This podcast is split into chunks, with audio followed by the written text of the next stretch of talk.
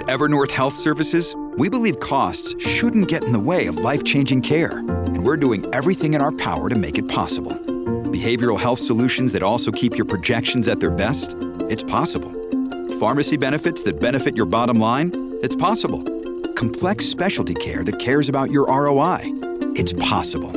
Because we're already doing it. All while saving businesses billions. That's Wonder made possible. Learn more at evernorth.com/wonder.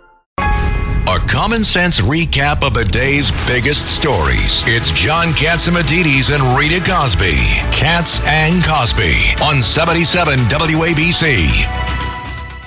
With us today uh, is Gordon G. Chang, and his Twitter handle is at Gordon G. Chang. Uh, and uh, he keeps us informed of what's going on in the Far East. There's been some developments going on in China. Uh, Gordon uh, G. Chang, uh, tell us the developments going on in China. On Friday, um, Beijing announced its peace plan for the Ukraine war. Um, and essentially, it was calling for a ceasefire.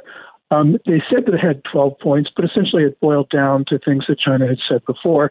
People were anticipating a major initiative, um, but really it fell um, fell quiet because nobody really thought that this was meaningful diplomacy. The other thing that's happening, John, is that while the Biden administration warns China not to supply lethal assistance, we're hearing more and more reports of China, in fact, doing that. So, for instance, the Breaking Defense website reports that almost every day an Antonov AN 124, which is the largest cargo plane in the world, takes off from China's Zhengzhou, it's central China, uh, with ammunition and other high consumption rate items.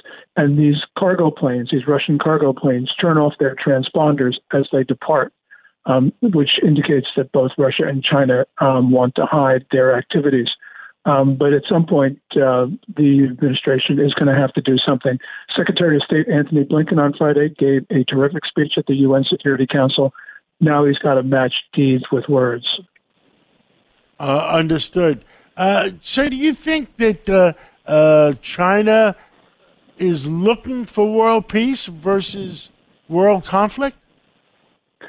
I think Beijing has a couple of motives. One of them is it wants to see Russia prevail in Ukraine, and that certainly is not peace. Um, but also, I think Beijing is getting increasingly concerned that it can no longer play both sides.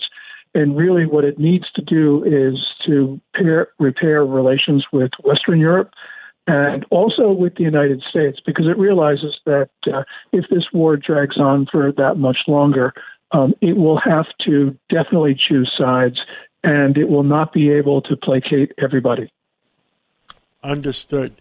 Well, Gordon uh, Chang, thank you for the update, and uh, we'll be talking to you again from time to time. And make sure you text me anytime uh, you you think that uh, you want to report to the WABC listeners.